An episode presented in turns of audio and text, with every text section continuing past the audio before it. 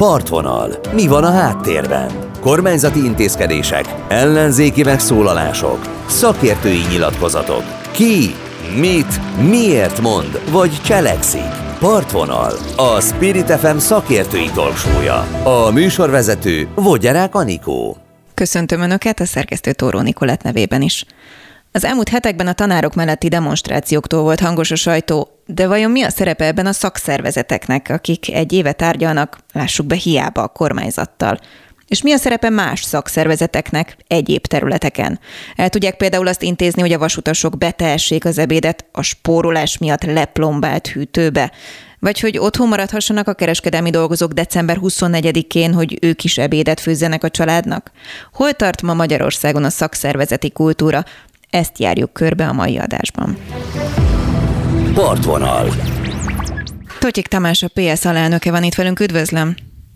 Szép jó napot kívánok minden kedves rádióhallgatónak is önnek is. Hogyan értékeli a jelenlegi helyzetet? Hol tartanak most a pedagógus tüntetések, sztrájkok? Hát úgy tűnik, hogy a kormány elmérte magát, úgy gondolta, hogy ha megfélemlíti a kollégákat, akkor le fog állni a tiltakozó akció, és a diákok az egész megmozdulásnak az élére álltak, és jóval túlnőtt már az eddigi kereteken, és egy össztársadalmi megmozdulás lett. Úgy látszik, hogy a társadalom felismerte azt, hogy az oktatásban nagyon sürgősen változás kell, és ehhez partnerek lettek a szülők és a diákok is. Lehet ennek eredménye?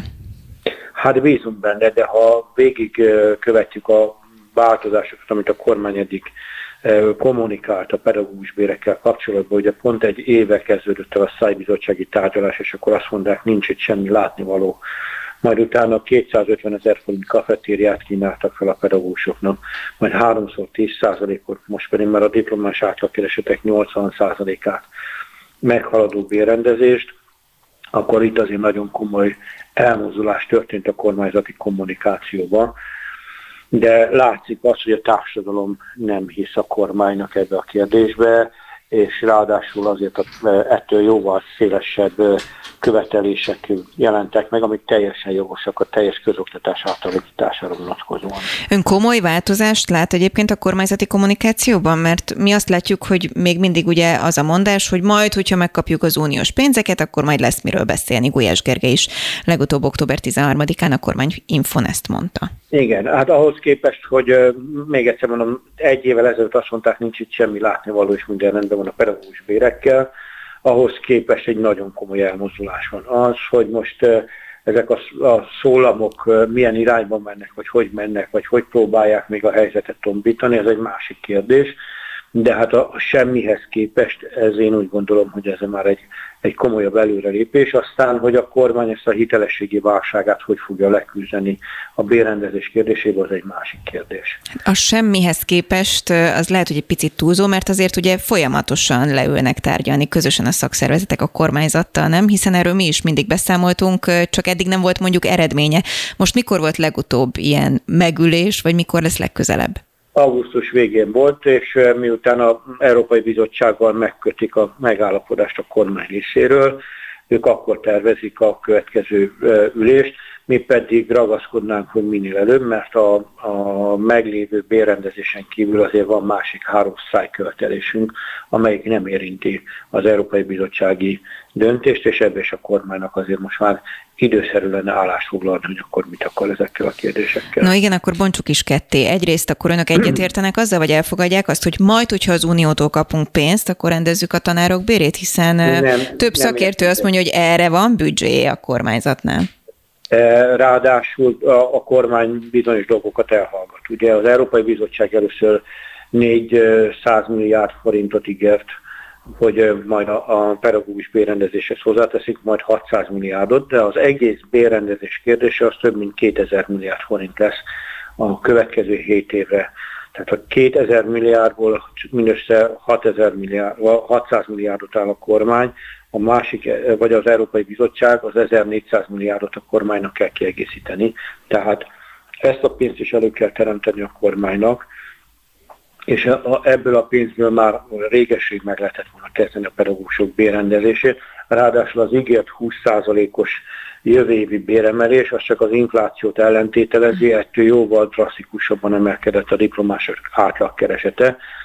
Van egy gyanunk egyébként, hogy a kormány ezzel a diplomás átlagkeresetekkel akar majd játszani, hogy valójában nem is ahhoz fogja felzárkóztatni a pedagógusok bérét. Tehát itt van ígéret bőven, csak a végrehajtásban látjuk a, a csatahelyzeteket. Mi lehet ez a trükk? Hát például az, hogy ők most mondanak ilyen 20%-ot, 27%-ot, 28%-ot, de amíg kiszámoltuk ezeket az értékeket, ha mostani inflációval fog haladni, meg a diplomás átlagkeresetek azért jóval magasabb arányba fognak emelkedni, ez a kormányzati ajánlat vagy számítási mód az egyelőre csak arra elegendő, hogy az inflációnak a következményeit ellentételezem, mint 2023-ra, ugye mert 23. január 1-től mondja az első 20%-ost, és ugye most 20% feletti van, jövő évre is a közgazdászok 15%-ot számolnak, tehát tulajdonképpen a 2021-es bérállapotot fogja stagnálni 2024-ig a kormány és akkor az utolsó két évben kellene ezt az emelést rendezni a továbbiakban. Úgyhogy ez a, a számítások azok nagyon sántítanak és torzítanak. A, úgyhogy ebben nem tudunk mit kezdeni, hogy elmozduljon ebbe az érték. Mi van akkor, hogyha nem kapja meg Magyarország az uniós pénzeket, hiszen ez még mindig nem biztos? Hát jó kérdés, akkor az ellenállás tovább fog folyni, illetve hát a tiltakozó akciókat tovább fogjuk folytatni, illetve azt szeretném hangsúlyozni, a, a bérkérdés az egy nagyon kis szelet az egésznek. Azért a diákok egyértelműen mondják azt, hogy uh, a tananyagcsökkentés, a, a, a NAT-nak a teljesen újragondolás, hogy a 21. századi kívásokhoz megfeleljen, ehhez például nem Európai Uniós pénz kell, ehhez csak politikai akarat kell, és ezeket meg kellene sürgősen lépni a kormánynak, mert nagyon komoly lemaradásaink vannak. Mi a véleménye arról, hogy egyes szakértők azt mondják, hogy igazából az, hogy az uniós pénzekhez kötnék a pedagógusok további béremelését, vagy egyáltalán a béremelését, ez a problémának az elódázása, hogy jó, ezt majd, ha megkapjuk, akkor majd beszélünk róla, akkor majd elindul újra egy tárgyalás, és közben szépen lassan elhalnak a jelenlegi tüntetések, sztrájkok. Hát egyértelműen ez a szándék, Pintér miniszter úr többször ki is jelentette, mindenkinek állampolgári joga az utcán tiltakozni, és majd előnek, hazamennek, és utána, utána hazamennek, és utána lesz más. Meg vannak félemlítve a pedagógusok? Meg vannak, egyértelmű.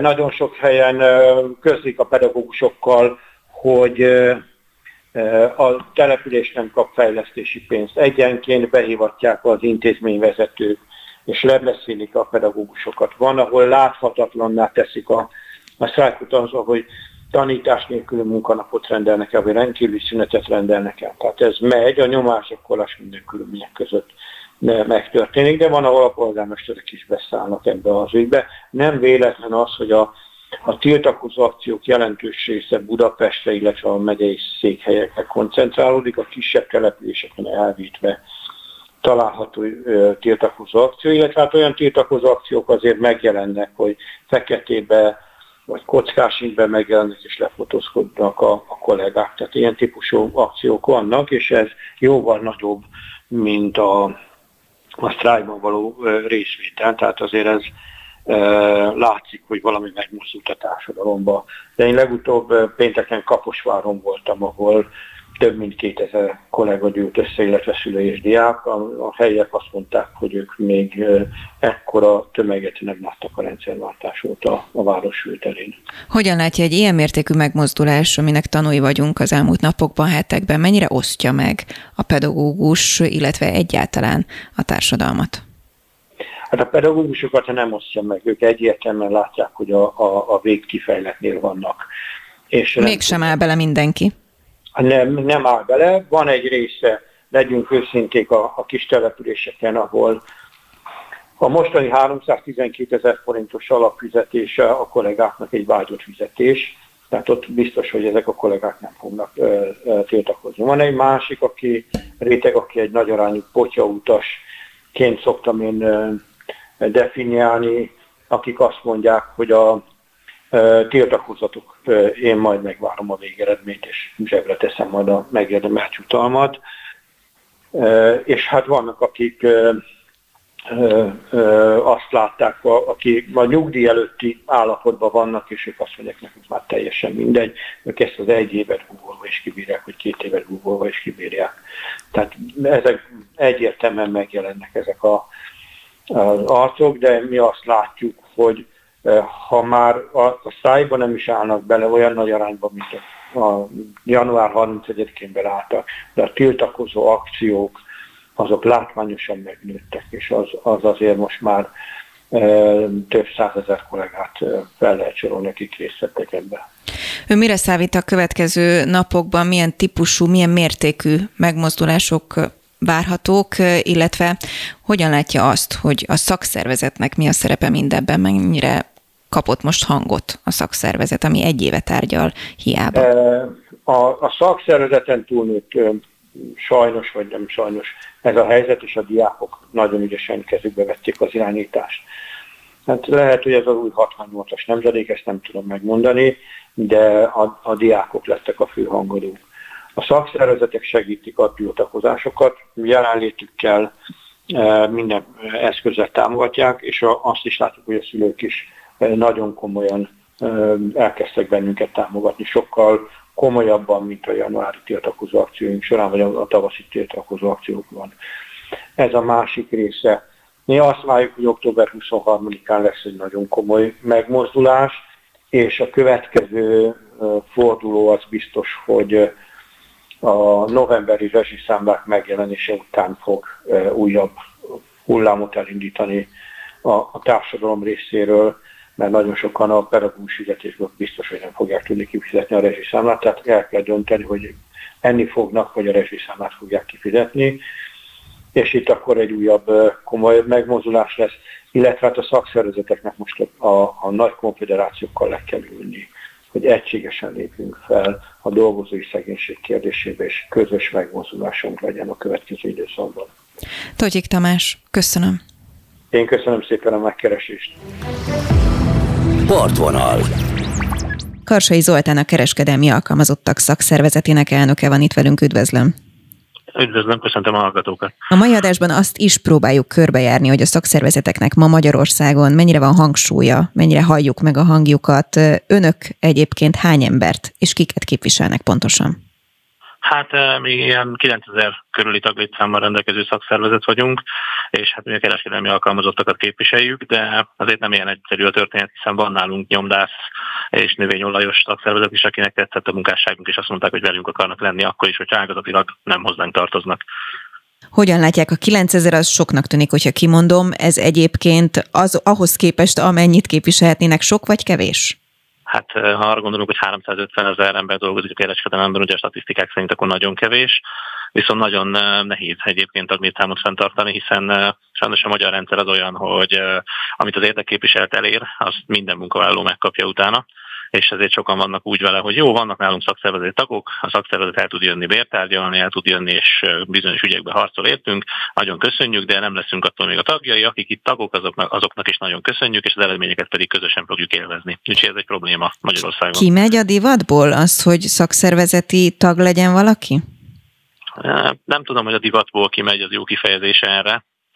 Az emberek mostában szerintem elszoktak attól, vagy inkább azt mondom, nehezebben értik meg, hogy a munkavállalóknak is kell érdekképviselet, és ez bizony a szakszervezet. Tehát a cégeknek van érdekképviselete, amikor lobbizni kell valahol, hogy a törvények úgy változanak, hogy a vállalatnak jó legyen, az általában nem jó a munkavállalóknak, és azt sokan elfelejtik, hogy értük, senki más nem lobbizik, csak a munkavállaló érdekképviselet, az a szakszervezet. Tehát ha nem vagyunk, akkor az ő hangjuk az eltűnik, és aki abban az illúzióban ringatja magát, hogy ő egyedül eléri a céljait, ez rövid távon igaz, ameddig értéke van a munkaerőpiacon, de amikor ez az, ez az előnye eltűnik, akkor már csak a közösség erejében bízhatna, és lehet, hogy mire rájön, addigra késő lesz. Jár bármi kvázi hátránya, hogyha valaki szakszervezeti tag? Hát a, a hátránynak tekintjük azt, hogy van egy tagdíja a szakszervezetnek, amit ugye be kell fizetni, ez a bruttó bér egy százaléka egyébként a legtöbb szakszervezetnél. Ha ezt hátránynak tekintenénk, akkor igen járna, de egyébként én ezt nem tekintem hátránynak. Ezen kívül a munkáltatóknál inkább előnyen jár, mert ők is tudják, hogy valamilyen intézkedés van, és az mondjuk érint 8 kollégát, és abból ketten szakszervezeti tagok, akkor azt mondja, hogy fú, akkor a intézkedés során mondjuk kettő embertől meg kellene válnunk, ne a két szakszervezeti tag legyen, mert ők be fognak ide jönni a szakszervezetnek a jogászával, aki elég keményen fog velünk bánni, úgyhogy legyen csak az, ahol a hatból kettő, azt a kettőt pedig hagyjuk békén. Tehát én inkább azt mondom, hogy előnye van, mint hátránya. Az önök szakszervezetét érintő kérdés, amivel legutóbb foglalkoztunk, az mondjuk a vasárnapi boltzár kérdése volt. Mi az, ami most aktuális önöknél, és mi az önök álláspontja? Hát ami aktuális az, amit ön is említett, az mindig aktuális lesz, ameddig a boltok be nem zárnak vasárnap. Tehát jelenleg is fenntartjuk, jelenleg is zajlik egy aláírásgyűjtés most éppen az üzletekben uh, arról, hogy mennyien támogatnák ezt a vasárnapi boltzár intézményét. De vannak egyéb futókampányaink is, ugye szeretnénk, hogyha jobban tisztelnék a kereskedelemben dolgozókat, egyrészt a saját vezetőik, másrészt a vásárlók is. Uh, tehát jó néhány aktuális folyamatunk van, és hát nyilván majd közeleg az év vége, úgyhogy lesznek itt, nem akarok még semmit nagy point lelőni, de biztos év végén megint elő fogunk hozakodni valamivel, ami kapcsolatos a december 24-ével, tehát lesznek és vannak mindig aktuális témáink. Hol tart az aláírásgyűjtés? Hát az online aláírásgyűjtés kevésbé volt sikeres, mint ahogy gondoltuk és éppen azért most elindultunk papír alapon. Én azt mondtam a kollégáimnak, hogy egy öt számjegyű számnak kell lenni az aláírások számának ahhoz, hogy el tudjunk indulni, és meg, meg is tudjuk mutatni, és ennek értelme is legyen. Jelenleg ott tartunk, hogy minden boltban, gyakorlatilag minden tisztségviselőnk gőzerővel kampányol azért, hogy mindenkihez eljutassuk ezt, és az az érdekesebben egyébként, hogy nem csak a kereskedők írják most már alá, hanem ugye a kereskedő hazaviszi az összes ismerősének és minden barátjának, hogy ha egyetértesz azzal, hogy vasárnap legyen zárva a bolt, akkor te is írd alá. Tehát én számítok egy nagy számra. Egyébként az online felületen 3027 aláírásunk van ebben a pillanatban éppen. Miért fontos a kereskedelem szempontjából ez a vasárnapi boltzár? Ez egyszer már előkerült, és kvázi megbukott ez az ötlet. Hát attól függ, hogy onnan nézzük. Én nem mondanám, hogy ez az ötlet megbukott. Az akkori hangulatban az emberek valószínűleg azt mondták, hogy nem szeretnék, hogyha a boltok eh, vasárnap zárva lennének. Egyébként azért mondtam ezt a valószínűleget, hiszen lett volna egy népszavazás, ami sosem történt meg. Tehát az intézkedés hamarabb megszületett arról, hogy jó, akkor nyissanak ki újra a boltok, mint hogy egyáltalán megkérdeztük volna az embereket. Ez azért elő szokott fordulni. E, igen, ebben az országban ez gyakran előfordul, és, és fordítva is egyébként, de én azt mondom, hogy akkor nem kérdeztük meg az embereket, de el kell ismernem, hogy valószínűleg elbukott volna a vasárnapi boltzár, viszont ez a pandémia és az azzal kapcsolatos bezártság, otthoni egyedül lét, ez egy szerintem változtatott az embereknek a gondolkodásán, tehát szerintem rájöttünk arra, hogy ha nem tudunk a hét minden napján menni üzletbe, akkor nincsen nagy tragédia. Ugye volt, hogy mondjuk napokig nem tudtunk üzletbe eljutni, hogyha éppen olyan karanténhelyzetben voltunk. Tehát én számítok arra, hogy az emberek fejében ez a helyzet egy picit változott, egy picit finomodott. Ha megnézzük, hogy tőlünk nyugatabbra tekintünk, akkor azért jó néhány országban már vasárnap nincsenek nyitva az üzletek, van, ahol szombaton is mondjuk csak délig, vagy kor- kora délutánig. Tehát én azt gondolom, hogy ez egyrészt puhult ez a téma, és hogy miért fontos, hát ugye minden, én most a kereskedőket képviselem, ahogy az elején beszéltük, de minden ágazatnak, mondjuk a mentősöknek is lenne egy olyan, olyan igénye, hogy legyenek olyan napjaik, amikor ők fixen pihenhessenek. A mentősöknél ezt nehéz elképzelni, hiszen sajnos váratlan események minden nap adódhatnak, de pont az üzletek azok, ahol ha vasárnap nem nyitunk, akkor szerintem senkinek semmi baja nem lesz, és a családoknak, a családok bővülésének pedig nagyon sokat jelentene ez. Azért a szektorból is érkeztek erre vonatkozóan kritikák, például, hogy nem kapnák meg azt a túlóra pénzt, ami hétvégére jár, vagy hogyha mondjuk sok olyan nagy multi van, ahol diákok dolgoznak, akik meg csak hétvégén tudnak dolgozni, akkor ők kvázi elveszítik a munkájukat. Hát ugye akkor pontosítsuk nem túlóra, de vasárnapi pótlék valóban. Tehát van egy vasárnapi pénz, amit ugye azért kapnak, mert vasárnap dolgoznak. Egyébként nekünk, mint szakszervezetnek nyilván van arra forgatókönyvünk, hogy mi történne akkor, hogyha mondjuk a boltokat teljesen bezárnák vasárnap, és ez mondjuk jövedelemvesztést okoz a dolgozóknak, de ezt a kártyát most még nem teríteném ki ide az asztalra, mert ha szükséges, akkor ki fogjuk játszani. Mert egyelőre csak annyit hadd mondjak, hogy most is van olyan vállalat, ami égiszünk alatt, akivel mi kapcsolatban vagyunk, aki szombatra is fizet egyfajta pótlékot a dolgozóinak, tehát nem ördögtől való és nem lehetetlen ez a küldetés, hogy ez valahogy juss jusson is és maradjon is ebben a helyzetben. Hogyan látják most egyébként így kvázi szinte karácsony előtt az ágazatot? Mennyire túlterheltek a dolgozók, mennyire van munkaerőhiány, hiszen mondjuk más területeken úgy tűnik, hogy zárnak be például mondjuk turisztikai intézmények? Hát a Covid alatt is ugyanez a helyzet előállt, úgyhogy van némi tapasztalatunk, hogy nagyjából várhatóan mi fog történni. Ugye akkor is bezártak szállodák, vendéglátóhelyek, és az ott felszabadult munkaerő az átáramlott a kereskedelembe valóban. Ennek egy részét már most is tapasztaljuk, tehát meg, megjelent ez a munkaerő. Még nem beszélnék munkaerő többletről, de azt mondanám, hogy most már azért van olyan munkaerő, aki megjelent a, a kereskedelem palettáján, aki eddig nem nálunk dolgozott. Én azt gondolom, hogy ez a, ha szerencsésen alakul a helyzet, és ki tud jönni az ország és a gazdaság ebből a helyzetből, és újra nyitnak ezek az intézmények, akkor ahogy a Covid alatt történt, gyakorlatilag amint kinyit újra az a hely, akkor a dolgozó visszamegy, és elhagy minket. Tehát a kereskedelem nem egy egyszerű pálya, bármennyire is annak tűnik néha. Tehát uh, itt most már van egyfajta munkaerő áramlás, ez egyértelmű hogy a kereskedelem helyzete hogy fog alakulni, ugye a magas rezsiszámlák és a magas növekvő költségek mindenkinél egyfajta spórolási kapcsolót állítottak át. Már látjuk azt, hogy a termékeknél is a prémium termékekről elmozdulnak inkább a saját márkás termékek felé, tehát mindenki próbál spórolni, és ez szerintem a kereskedelemre is egy picit rá fogja nyomni a bélyegét. Én abban bízom, hogy talán kevésbé, mint mondjuk a vendéglátóiparra vagy bármi másra, de én itt, itt is arra számítok, hogy egy picit visszafogottabb lesz a forgalom az ünnepek alatt, mint amit megszoktunk. Ha az önök szakszervezetén múlik, akkor december 21-én vásárolok? Ha a mi szakszervezetünkön múlik, akkor nem. De ezt sajnos, ha megkérdezte volna tőlem három évvel ezelőtt, akkor is ezt mondtam volna, és az elmúlt három évben nyugodtan vásárolhatott december 24-én. Ugye tavaly annyit tudtunk már elérni, hogy 12 órakor bezártak az üzletek, ugye kettő órával hamarabb, mint ahogy egyébként lehetett volna jog, jogilag. Én azt gondolom, hogy ez nem volt egy nagy érvágás, és bízom benne, hogy az idén is megvalósulhat. Hát az, hogy idén december 24-ével történjen valami, az egy azt mondom, idilli állapot lenne. Nyilván én bárminek örülnék, és nagyon tapsolnék, és meghajolnék az előtt, aki ezt megteszi. A következő év lesz egyébként kritikus, mert jövőre a DEC 24 az vasárnapra fog esni. Tehát itt a vasárnappal és a december 24-jel birkózunk külön-külön, és látja, hogy a következő évben pedig együtt fogunk birkózni velük, úgyhogy érdekes helyzet adódik majd. Karsai Zoltán a kereskedelmi alkalmazottak szakszervezetének elnöke. Köszönöm. Én is köszönöm. Partvonal. Zlati Róbert, a Magyar Szakszervezeti Szövetség elnöke és a Vasutasok Szakszervezetének alelnöke van itt velünk telefonon. Üdvözlöm! Jó napot kívánok, üdvözlöm! Kezdjük azzal, hogy ön hogy látja, mennyire hangsúlyosak ma a szakszervezetek Magyarországon? Sajnos taglétszám vonatkozásában nagyon nagy veszteségeket szenvedtünk el a rendszerváltás óta, és talán még azt sem lehet mondani, hogy ez a fogyás megállt, vagy megállt volna. Ez alapján azt lehet mondani, hogy nem vagyunk túlzottan beágyazva a magyar társadalomba. Viszont az egy-egy vállalatnál, vagy a nagyobb vállalatoknál azért azt gondolom, hogy nagyon komoly, jelentős erőt képviselnek a szakszervezetek. És hát egyfajta mm, csodavárás is van egyébként a szakszertek irányába, amikor, amikor feszültségek keletkeznek a, a társadalomban, és akkor sokan azt várják, hogy na majd a szakszervezet segít, csak egy baj van, hogy ahogy az előbb említettem, a hétköznapokban viszont nincsen meg a megfelelő támogatottsága a szakszervezeteknek. Ez egy természetes folyamat, hogy kvázi kopnak a szakszervezeteknek a taglétszáma, a hangsúlya, vagy, vagy magyar sajátosság?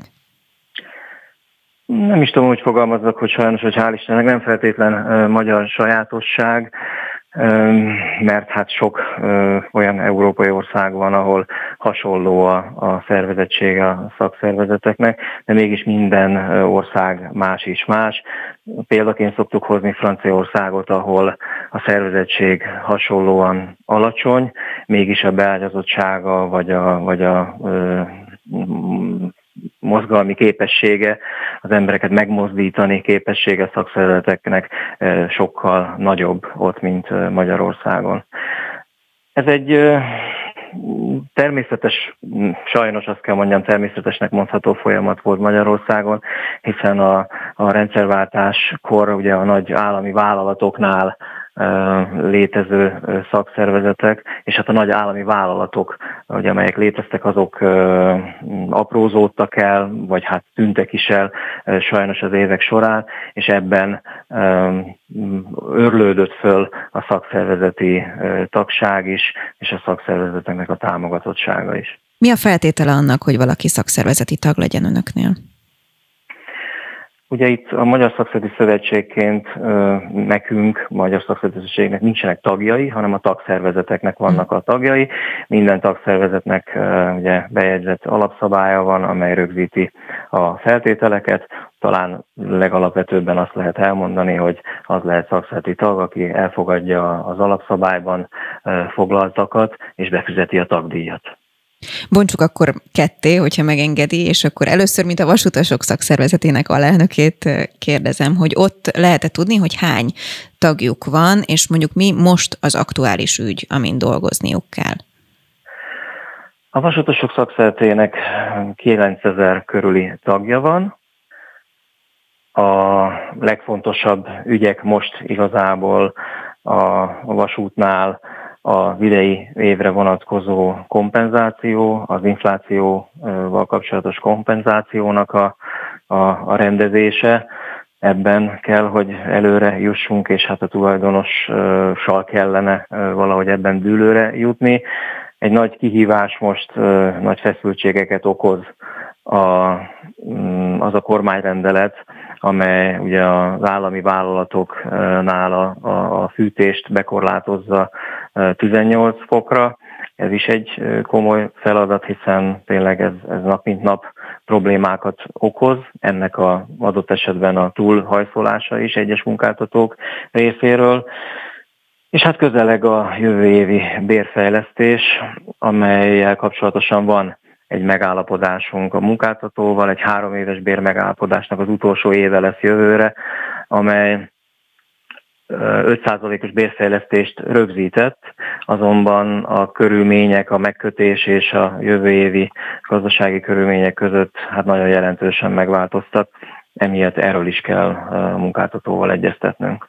Na, hol tartanak ezek a tárgyalások? Egyrészt mi a helyzet ezzel a 18 fokkal, hol kritikus, kiket érint ez leginkább, és mit szeretnének elérni, és aztán beszéljünk arról is, hogy akkor ez az 5%-os bértárgyalás, ez mi az, ami elégséges lenne önök szerint most, és van-e arra esély, hogy ezt elérjék? A jövő évre vonatkozó bértárgyalások igazából ugye összefüggnek nagyon, nagyon nagy mértékben a minimálbér egyeztetésekkel, a minimálbér tárgyalásokkal, illetve a jövővi országos minimálbér megállapodással is. Ugye a Magyar Szakszereti Szövetségként azt mondjuk, hogy a minimálbérek vonatkozásában reálbér veszteséget nem kívánunk elfogadni, illetve nem fogadunk el, magyar az inflációnak megfelelő bérfejlesztést tartunk szükségesnek. Ugye a minimálbéreknek az emelése, főleg amikor nagyon komoly és magas minimálbéremelések voltak, akkor a fölöttük levő munkavállalók, a fölöttük bérezésben fölöttük levő munkavállalóknál is komoly feszültségeket okozott, ugye az alulról történő fölzárkóztatás miatt. Tehát amikor mi ilyen tárgyalásokról van szó, akkor, akkor azt szeretnénk, hogy ez a bérfeszültség, a bértorlódás ne következzen be. Ehhez persze az kell, hogy hasonló mértékű, legalább hasonló mértékű bérfejlesztés valósuljon meg mindenki számára, mint a, a minimálbér. Ugye, hogyha mai inflációt nézzük, akkor, akkor tényleg egy az elmúlt évekhez hasonlóan magas minimálbér emelésről kell, hogy beszéljünk, és hát ennek megfelelően további béremelésekről is. Ezek a tárgyalások az a baj, hogy munkáltatói szinten nehezen kivitelezhetőek, hiszen itt a tulajdonos kormánytól kell a, ehhez szükséges forrásokat előteremteni. Ehhez hoztuk létre egyébként néhány évvel ezelőtt a, a mondjuk úgy, hogy a VKF, a vállalkozások és a, vagy a versenyszféra és a kormány konzultációs fóruma mintájára a KVKF-et, ez a közszolgáltató munkáltatók konzultációs fóruma lenne. Sajnos igazából mm, adhok jelleggel ülésezik ez a grémium, de most szerintünk hamarosan, és hát erre már fölhívtuk a figyelmet, szükség lenne ennek az ülésére is, hogy tényleg közvetlenül a tulajdonossal tudjunk egyeztetni. A 18 fokos szabály, sajnos már így apostrofáljuk, ez elsősorban a végrehajtó szolgálatban okoz feszültséget olyan helyeken, ahol a munkavállalók a vágányok között dolgoznak, és mondjuk egy téli időszakban, vagy akár egy őszi esős időszakban egy vonat rendezése után teljesen elázottan mondjuk visszaérkeznek az irodába, és hát arra sem lesz adott esetben lehetőségük, hogy ezt a ruhát egy náluknál melegebb radiátorra rátegyék, és mondjuk megszáradjanak.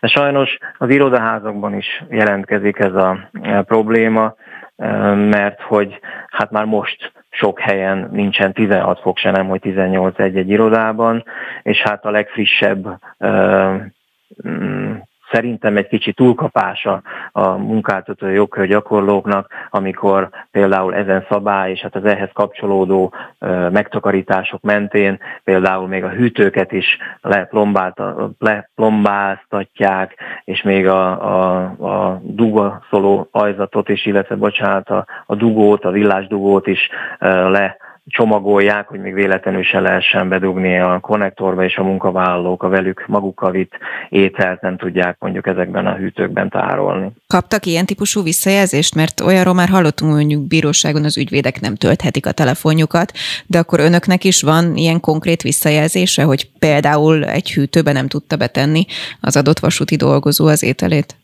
Így van, sajnos így van. Már a múlt héten hírként is közöltük, kim van a honlapunkon, és hát a munkáltatókat kértük, vagy felszólítottuk arra, hogy hát ebben lépjenek. Ez szerintünk túlkapás. Erre vonatkozóan egyébként nem csak a hűtő, hanem mondjuk konkrétan, hogy melegedhessen a téli időszakban legalább az a vasutas kapnak bármilyen visszajelzést? Remélik azt, hogy kaphatnak, nem tudom, mentességet ez alól a 18 fok alól? Hiszen mondjuk, hogyha csak utasként gondolok bele, azért akárhányszor utaztam vonaton, hát nem kaptam hőgutát a váróban télen. Minden szinten megpróbálunk ez ügyben lépni, hiszen Orbán Viktor miniszterelnöknek is, és Palkovics László miniszternek is ültünk ezzel kapcsolatosan levelet, és hát a munkáltatónak is folyamatosan jelezzük ezeket a problémákat. Az a legnagyobb gond, hogy sajnos a munkáltató, itt a MÁV-ról, vagy a MÁV csoport vezetéséről beszélek, nincsenek mm, nem tudnak eltérni attól az egyébként nehezen értelmezhető, vagy egyáltalán nem értelmezhető szabálytól, amelyet ez a kormányrendelet, kormányrendelet tartalmaz. Mm, tehát nem az ő szintjükön van a megoldás, hanem magasabb szinten, kormányzati szinten kellene az eltérést engedni, vagy egyébként én azt mondom, hogy az eredeti szabályt megtartani, hiszen ahogy most sem tudják majd mérni és szabályozni igazán a, a hőmérsékletet az irodákban. Szerintem ez korábban sem volt így, és lehetséges, hogy egyszerűen csak be kellene tartani ezt a 20-22 fokos szabályt, illetve ezt a hőmérsékletet, és azzal is meg lehetne tenni, illetve el lehetne érni azt a mm, spórolási szintet, amelyet elvár a kormányzat. Hogyan látja azt, hogyha van egy megmozdulás, hiszen most az elmúlt napokban, hetekben azért úgy tűnik, hogy elindult valami az országban a pedagógusok kapcsán, ami vitatható vagy nem, de azért a szakszervezeteknek is komoly szerepe van a szerveződésben. Ilyenkor, hogyha van egy ilyen megmozdulás, akkor más szakszervezetek, szakszervezetek is erősebbnek tűnhetnek, vagy nem tervezik azt, hogy mondjuk rácsatlakoznak ilyen típusú megmozdulásra? Nagyon nehéz a Magyarországon a munkavállalókat vagy az állampolgárokat ilyen akciókba bevinni. Ennek sajnos az elmúlt időszakban nagyon sok ékes bizonyítéka volt. Ugye a legutóbbi nagy megmozdulás, amelyet a szakszervezetek kezdeményeztek, ez a 2018-as rabszolgatörvény megmozdulás volt, ahol azért tízezreket tudtunk kivinni az utcára, hozzáteszem, nem csak mi, hanem itt is az volt, hogy mondjuk egy szakszervezeti rendezvényre e, rácsatlakoztak e, mások is, és támogatásukról, illetve részvételéről biztosítottak minket. E, a pedagógusok esetében is egy kicsit sajnálom azt, hogy nem mindig csak a szakszervezetek viszik a prímet, és más szerveződések is lehet, hogy ilyenkor erőt vesznek el egyébként a szakszervezetektől. Az lenne jó, hogyha valóban mondjuk egy cél érdekében egyféle szerveződés és egyféle mozgalom indulna meg, de itt is azért azt érzem, hogy van egy kis megosztottság. De ne csak a pedagógusokat bántsuk mondjuk emiatt, hanem valamennyi szakszervezet vonatkozásában, illetve valamennyi ágazat vonatkozásában szerintem azért hasonló a helyzet. Más a dolog persze, más a helyzet akkor, amikor egy kerítésen belül, egy vállalatnál szerencsés helyzetben mondjuk egy szakszervezet létezik, és az indít valamilyen mozgalmat, azért az mindig erősebb és célra vezetőbb, mint egy ilyen helyzet, amelyet most tapasztalunk az országban. Zlati Róbert, a Magyar Szakszervezeti Szövetség elnöke és a Vasutasok Szakszervezetének alelnöke. Köszönöm a beszélgetést. Én is köszönöm az érdeklődést és a lehetőséget. Partvonal. Rajnai Gergely, a Méltányosság Politika Elemző Központ elemzője van itt velünk telefonon. Üdvözlöm! Jó napot kívánok! Az elmúlt napokban, hát, illetve most már hetekben ugye attól hangos a sajtó, hogy több demonstrációt tartanak, tüntetéseket, élőláncokat a pedagógusok mellett. Ön szerint ez mennyiben köszönhető a szakszervezetek munkájának? Ebben az esetben a konkrét tüntetéseknek a mm, kibontakozásában azért komoly szerep van a szakszervezeteknek, de úgy általában viszonylag kevéssé szokták tudni a magyar, illetve úgy általánosan a kelet-európai kontextusban a szakszervezetek a politikában megmutatni magukat, és konkrétan politikai nyomást gyakorolni. Ebből most valami fajta új dolgot látunk, aminek volt már példája a rendszervezetes a történelemben erre, de, de ilyen körülbelül évtizedenként egy szokott lenni. Azért is kérdezem, mert ugye a szakszervezetek most már több mint egy éve próbálnak tárgyalni a kormányzattal, nem sok eredménnyel, és úgy tűnik, hogy igazából az, hogy most elindult valami, hogy az utcán megmozdulások vannak, hogy szülők élőláncokat alkotnak, az inkább mondjuk egy konkrét esetnek, a kölcső és tanárok kirúgásának köszönhető, és nem annak, hogy a szakszervezetek szervezkedtek. Igen, tehát nyilván kellett egy kirobbantó esemény, de igazából amit itt érdemes látni, hogy itt a szakszervezeteknek ahhoz, hogy egyáltalán az asztalhoz üljenek érdemben, ahhoz valójában ilyen politikailag is jelentős demonstrációkra van szükségük, ami bizonyos szempontból a magyar rendszer sajátja, illetve hát nem teljesen a magyaré, hanem inkább a kelet-európai mert például uh, Nyugat-Európában, uh, mondjuk a német uh, anyanyelvországban, vagy német jellegű országokban, mint akár Skandináviában is, vagy Németország, Ausztria, ott ezek a szakszervezetek be vannak vonva a döntéskörbe intézményesen, tehát ott az úgynevezett korporatista modell mentén minden, ami olyan törvény vagy szabályozás, ami érinti az adott területet, abban a szakszervezetnek a hozzájárulása szükséges ahhoz, hogy elfogadják konkrétan a szabályozást. Tehát ott egy egészen más rendszer van. Ott éppen ezért a tüntetésekre nincs olyan hatalmas szükség ahhoz, hogy oda kerüljenek az asztalhoz a szakszervezetek, hanem már gyakorlatilag a második világháború óta folyamatosan ott vannak, az a demokráciának a, a működéséhez hozzátartozik a szakszervezetek működése azóta, mióta kialakult. Ez Magyarországon egyáltalán nem így van, Miért? hanem hát, történelmi okai vannak, tehát azért ez nem mindenhol van így, értemszerűen mondjuk tényleg ez a mondjuk ezben a germán országban így van, de mondjuk az angol száz országban ez jellemzően egy baloldali fogalom volt, mindig is a, tehát a baloldalnak volt a támogatója a szakszereti mozgalom, és a baloldali pártoknak volt így jelentős politikai támasza igazából. Ezzel szemben mondjuk Franciaországban pedig szintén mondjuk ilyen demonstrációk keresztül érvényesítik az akaratukat, mint például a, tehát ugye a szakszervezetek, illetve más csoportosások rendszeresen tüntetnek sokkal gyakrabban, mint Magyarországon, sokkal gyakrabb a sztrájk is. Tehát, hogy vannak különböző modellek erre, de egy pont Kelet-Európában is, így Magyarországon is, ugye a szakszervezeteknek van egy egészen más történelmi hagyatéka, problémája igazából, az, hogy, az, hogy itt a, a kommunista rendszer folyamán a szakszervezetek ugye részesei voltak a, a rendszernek, és ennél fogva az ő hitelességük a demokrácia kialakításában éppen, hogy nem olyan, mint, mint Nyugat-Európában, vagy akár Észak-Amerikában, ahol vagy legalább az egyik oldal, ugye angol száz országokban a baloldal, vagy az egész rendszer kialakításában, mint például Németországban, tevékenyen részt vettek a szakszervezetek, de hát hogyha demokráciára gondolnak ott az emberek, akkor a szakszervezetek benne van a fejükben. Ez és Magyarországon a szakszervezetek inkább a diktatúrával, egyomással kapcsolatos gondolatokban merülnek föl alapvetően, hiszen történelmileg ebben játszottak inkább szerepet, és amikor mondjuk a rendszerváltás volt, akkor a szakszervezetek ebben csak részszerepet tudtak vállalni, hiszen a, hiszen a rendszer részei voltak. És pont ezért a róluk alkotott kép az azóta ezt meghatározza ez a történelmi hagyaték, ami miatt sokkal nehezebb elképzelnünk azt, hogy a demokráciához alapvető szüksége van a szakszervezetekre is. Hogyan látja, mennyire hangsúlyosak itthon Magyarországon a szakszervezetek? Ennek köszönhetően kevésbé, vagy egyébként azért megvan a szerepük, a szerveződésük például? valamilyen szerepük megvan, csak az a probléma, hogy egyáltalán a szakszereti tagságnak egészen más a, a konnotáció Magyarországon, tehát sokan, akik szeretnék érvényesíteni akár a saját munkavaló érdekeiket, nem gondolják, hogy ezt a szakszereten keresztül kellene csinálniuk, vagy aktívan részt kéne venniük a szakszereti munkában, mert ennek a politikai konnotáció egészen mások, mint Nyugat-Európában, és ez az alacsonyabb tagság, illetve az alacsonyabb a szűkebb tagságnak az alacsonyabb aktivitása jelentősen csökkenti a szakszervezetek legitimitását is, ami miatt még nehezebb nekik tárgyalni a kormányon, hogyha ha valóban van valami felvetésük igazából.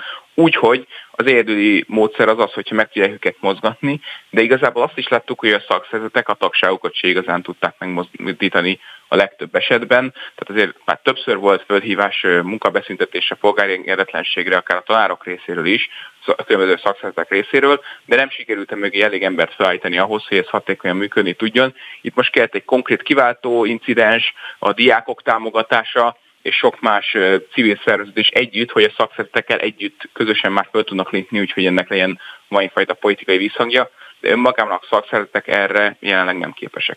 Ön szerint Magyarországon ezen egyébként lehet, vagy kellene változtatni, hiszen nagyon sokan, és akkor, hogyha tovább lépünk, nem csak a pedagógusokról beszélünk, azt mondják, hogy félnek attól, hogyha csatlakoznak bármilyen kezdeményezéshez, akkor mondjuk elveszíthetik a munkájukat. Most az, hogy kell-e, az igazából nehezebb megmondani, de azt mondjuk jobban lehet látni, mik a trendek a világban, uh-huh. illetve akár Magyarországon Ott aktívabbak? Azt, azt látjuk, hogy ide inkább nem. Tehát, hogy bár a történelmi hagyomány az, hogy a szakszeretek nagyon-nagyon fontos szerepet játszottak a demokráciákban, gyakorlatilag a 90-es évektől kezdve ez kezd visszaszorulni. Jóval, jóval magasabb ez az aktivitás, mint Magyarországon, de Németországban, illetve ezekben a skandináv országban is egyre inkább felvetődik. Különösen a 2000-es években vetődött föl az, hogy, hogy a szakszeretek már elavult konstrukciók, nagyon beszorítják igazából a kormány mozgásterét, nehéz így kormányozni.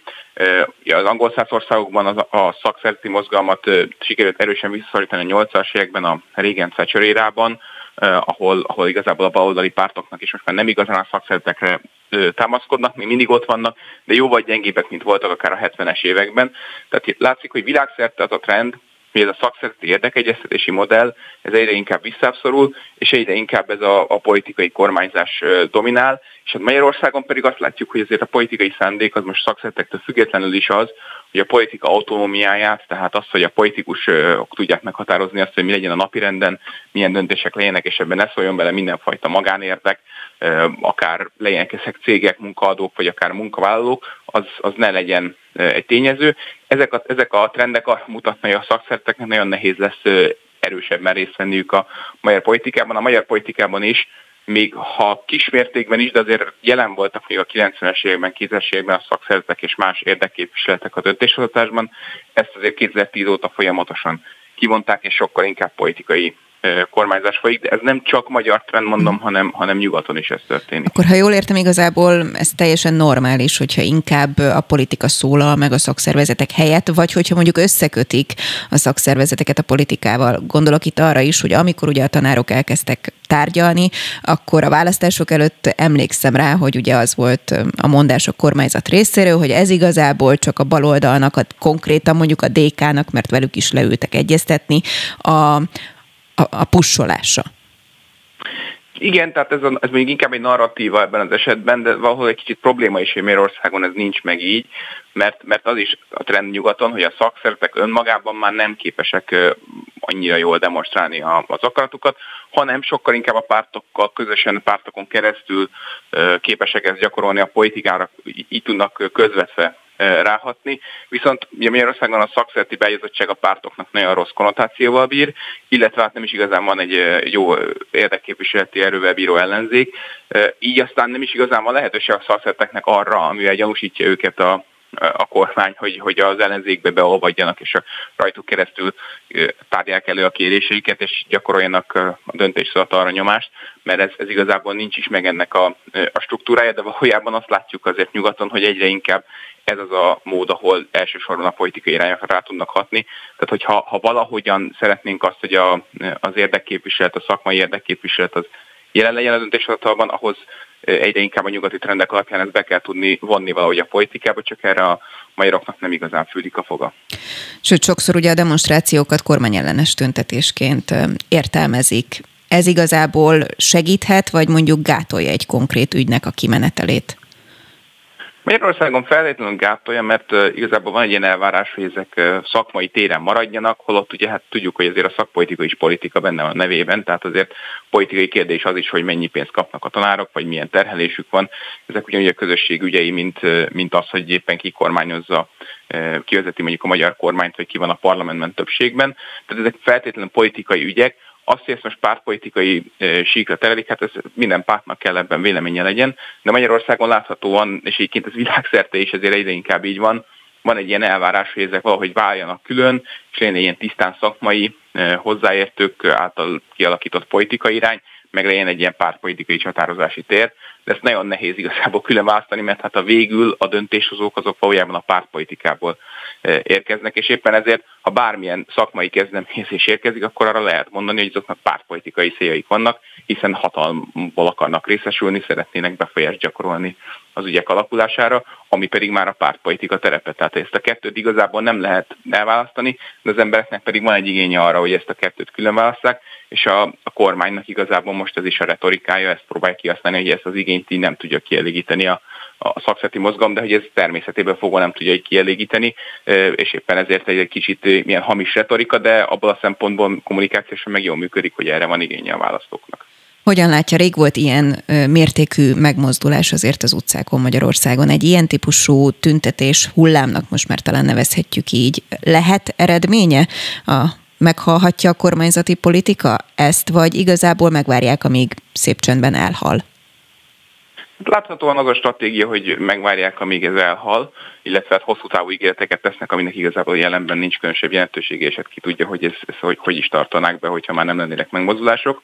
Ami a nagyobb probléma akkor lehet, hogyha ennek már van pártpolitikai következménye, hiszen egyértelműen a politikai kormányzásban hívő Fidesz ez érdekli, és amíg nem látják azt, hogy a pártpreferenciákban itt édesváltás van, valami egyértelmű megítélésváltozás van a kormány munkájával kapcsolatban, addig felteltően ők nem akarnak semmilyen kompromisszumot kötni. Viszont viszonylag egyszerű azért itt letöltni ezeket a kezdeményezéseket, hiszen hogyha azt látják, hogy bármifajta politikai következmény van, negatívan rájuk nézve, akkor azonnal leülhetnek tárgyalni, és legalább valami apró engedményeket tehetnek viszonylag gyorsan, amivel már legalább a tüntetőknek egy részét leszerelhetik, és akkor már is a mozgalomnak viszonylag gyorsan, hogy mondjam, végét vehetik. Tehát igazából azt, lát, azt látjuk, hogy a Fidesz azt úgy érzi, hogy rá, ráér, és hogyha majd egyszer tényleg baj lesz, akkor viszonylag gyorsan meg tudja oldani ezt a problémát, legalábbis erre számít. Ennek akkor lehet problémája, hogyha ez a mozgalom, ami jelenleg azért egy elég izolált valami,